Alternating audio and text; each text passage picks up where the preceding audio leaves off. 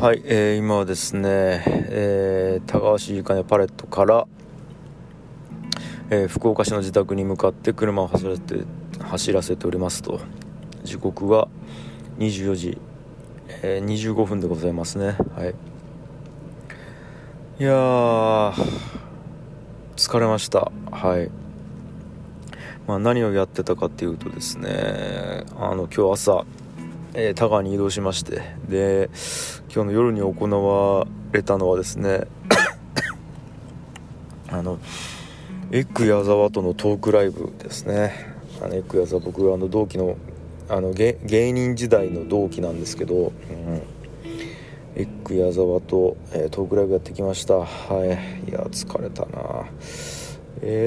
なんちゅう名前のライブやったかな、ちょっと読みますね。トークライブ、なんで同じように働いてみんな同じように疲れてるのに賃金が全く違うことを何も考えずそのまま受け入れてるんだ、ちゃんと考えろや、そして脱しろっていう、長いなっていうタイトルのライブをやってきましたと。はい。で一応リアルでもやったし、オフラインですよね。いいかねパレットの1教室でやったんですけど、そこでも見れるし、一応オンライン配信もしたんですよね。そこでも見れるっていうことでやったんですけど、結局ね、7時から始めたんですよ。19時から始めて、で2時間ぐらいで終わるかなと思ってたら、最終的に終わったのが10時半ぐらいで、いやー3時間半ぐらいやってましたね。疲れたな。内容はどうなんですかね。僕はめちゃくちゃ面白かったんですけど、聞いてる皆さんはどうだったのかって感じなんですけど、結局ね30人ぐらいいたんじゃないですかね、全員で、オンラインとオフライン合わせてですね。で多分アーカイブ配信で見る方もいらっしゃると思うんで、同時視聴者数は多分25人ぐらいだったと思うんですけども、いやーなんかね、エッグ矢沢はですね、なんか長い付き合いなんですよ。だから2009年に出会って、で今もう13年ぐらいかの付き合いで、で結構なんかもう朝まで話すみたいなことが多くてですね、その時にもう哲学的っつったらちょっと大げさですけど、いやこれって俺こう思うよね、いやいや俺はこう思うみたいな話とか、いやお前はこういうやつやけどこうした方がいい、いやいやきょんちゃんこそこういうやつだろ、こうした方がいいみたいなね、なんかこう答えのないような議題に対してずっと話すとか、俺とはなんなんやとか、お前とはなんなんやとか、この世界はこういう仕組みになっているからこうすべきだみたいなね、なんかこういう話とかっていうのを延々するような中やったんですけども、それをやったって感じですね。3時間半。はい。で、酒も飲まずにやったんですけど、当時もね酒も飲まずに本当に朝まで話したりしてたんですよね。気づいたら朝6時になってたみたいなね、なんかちょっと懐かしい感じだったですね。でエッグ矢沢っていうのが、埼玉出身なんですね。埼玉出身でNSC で知り合って、で、卒業して、でその後世界一周旅行に行くんですよ。でその間僕は、いいかねパレットを作って始めて、でなんやかんやエッグ矢沢は世界収録終わった後に埼玉の実家に帰らずに田川に来て、で1年半ぐらいかな、なぜか田川で生活するみたいなことをやっていて、1年ぐらいか、いやそこもなんか変なんですけどね、実家が埼玉で、で世界一周旅行したやつがとりあえず田川に住むっていうことを決めたみたいな、でその後またタイに行って、でタイでなんかお好み焼き屋なんかじゃないわ鉄板焼き屋かを始めるっつって、タイ行って、で、今回何回やってこう家を引き払う引き払わないみたいな話があったんで、こう戻ってきて、でその手続きをするために戻ってきたんですけど、まあ田川でイベントやるっつって、とりあえず田川に来てみたいな感じでやったんですけど、いやでなんかね、まあ彼が伝えたいことみたいなものをこう話すみたいなライブで、僕は一応聞き役やまとめ役としてまあ呼ばれたんですけど、だいたい言ってることをシンプルというか4つぐらいで、4つかな、自主的に生きろっていうこととか、あとこう越境しろ、境界線を越えろみたいなところとか、まあ、これはなんですかね、住む場所とかも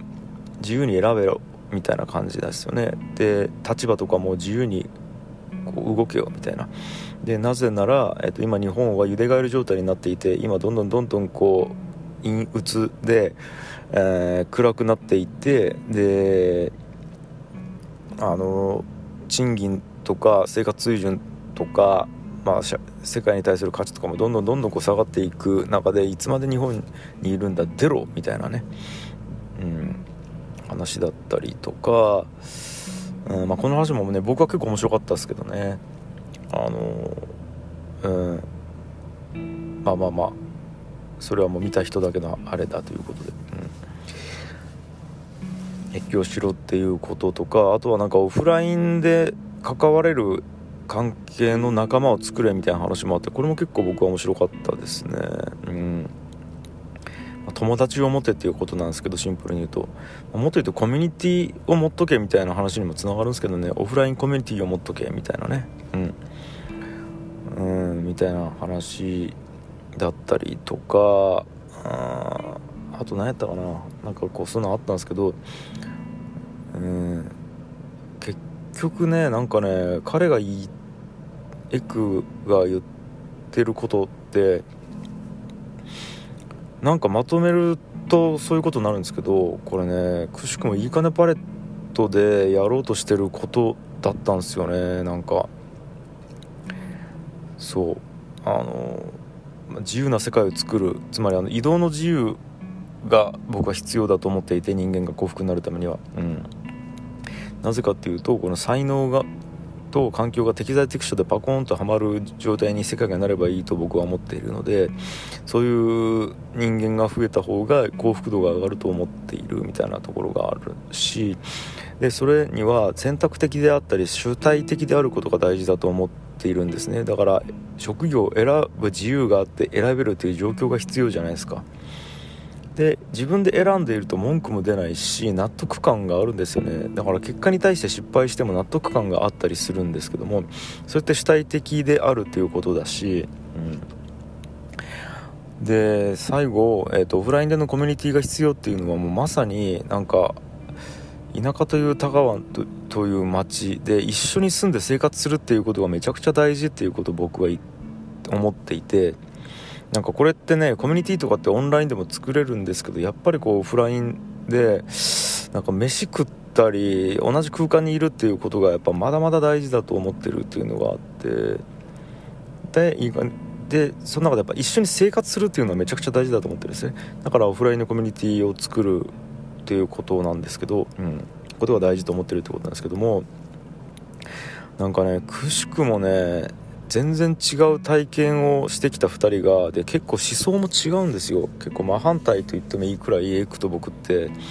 想の方向性が、思考回路の方向性が違っているんですけども、まあなんかそんな2人が結構結論がですね同じところにたどり着いたというか、僕がやってるいいかねパレットで大切にしていることをエクで矢沢もパチンとこうね、大事と思ったっていうのはねとても興味深いというか、なるほどなと思ったんですけど、まあねちょっともう今ちょっとめちゃくちゃもうライブ終わったばっかりで今ちょっと帰ってるんですけど、疲れましたね。まあどんなこと話したのかっていうのはね、チケット買ってくれた人の1000倍特許というか、ってことなんですけども、まあとにかく楽しかったですね。まああとはちょっとその中で1個だけ印象残ったんですけども、エイクが言ってたのでこれはそうだなと思ったんですけど、損得関係がない友達を作っておけっていう話があって、これは本当にそうやなと思いましたね。なんかこいつと付き合っていても得はするとか損するとかいう関係ではなく、なんか友達みたいな、自分にメリットがあるわけじゃないけど、なんか友達、もう存在自体になんていうかな、価値があるじゃないですけど、価値があるとも思ってないですよね。なんかこう損でも得でもないけどなんか付き合っている友達っていうのを持っとけみたいなことをよく言ってたんですけど、これはとても共感しましたね。でやっぱ大人になると仕事の中で付き合うことが多いじゃないですか。でそうするとどうしても必然的に損得っていう物差しってゼロにはできないんですよね、大人になって知り合う人たちって。でもその中でやっぱね、学生時代の友達ってそもそも損得で知り合ったわけじゃないので、だから多分学生時代の友達って損得関係なしに付き合いやすいというか、そうなるんやろうなっていうのをね改めて感じたんですよね。なんていうかストーリーなんですよね。要は初っ端が損得感情じゃないっていうのめちゃくちゃ大事だと思ったんですよね。でなんかそれで言うとね、ちょうど古典ラジオでその話してないか、古典の深井さんとか室さんとかと話してたんですけど、古典ラジオがなぜ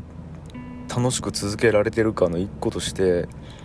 僕と深井さん、ヤンヤンさん、室さんみたいなものがなんか当初ね損得関係がなかったんですよ。つまりその利益とかを目指してなかったというか、この人たち話面白いからちょっと話聞きたいみたいな感じで始まったのが古典ラジオなんですけど、その時って儲かるからとか得するしそうだからみたいな感じなくて、この人たちと喋ったら楽しそうかもぐらいの感じで始めたんですよね。で僕なんかね、この関係性だからこそ古典ラジオ自体がとても跳ねたような気がしていて、なんかこれがこうちょっとこの人たちと一緒にこう利益を出したいなとかで、その自分が利益を享受するためにこの人たちとやってたら得だなみたいな感じで最初から始めてたら、多分古典ラジオって続いてないんですよね。なんかこれがとても面白いし、皮肉でも別にないか、皮肉なのか、あれですよね、利益を目指してたら到達できないみたいなところってもある種皮肉か。僕らの場合は逆だから良かったんですけど、とかね、思ったりしました。他にもいろいろ話したんですけど、ちょっともう3時間半ぐらい話したんで、もう何を話したか全部覚えてないんですけど、とりあえず頭ぼーっとしてますね。はい。僕は楽しかったですね、個人的には。ただあれを聞いて、楽しんで思ってもらえたのかどうかっていうのは分かんないですけども、そんな一日でした。はい。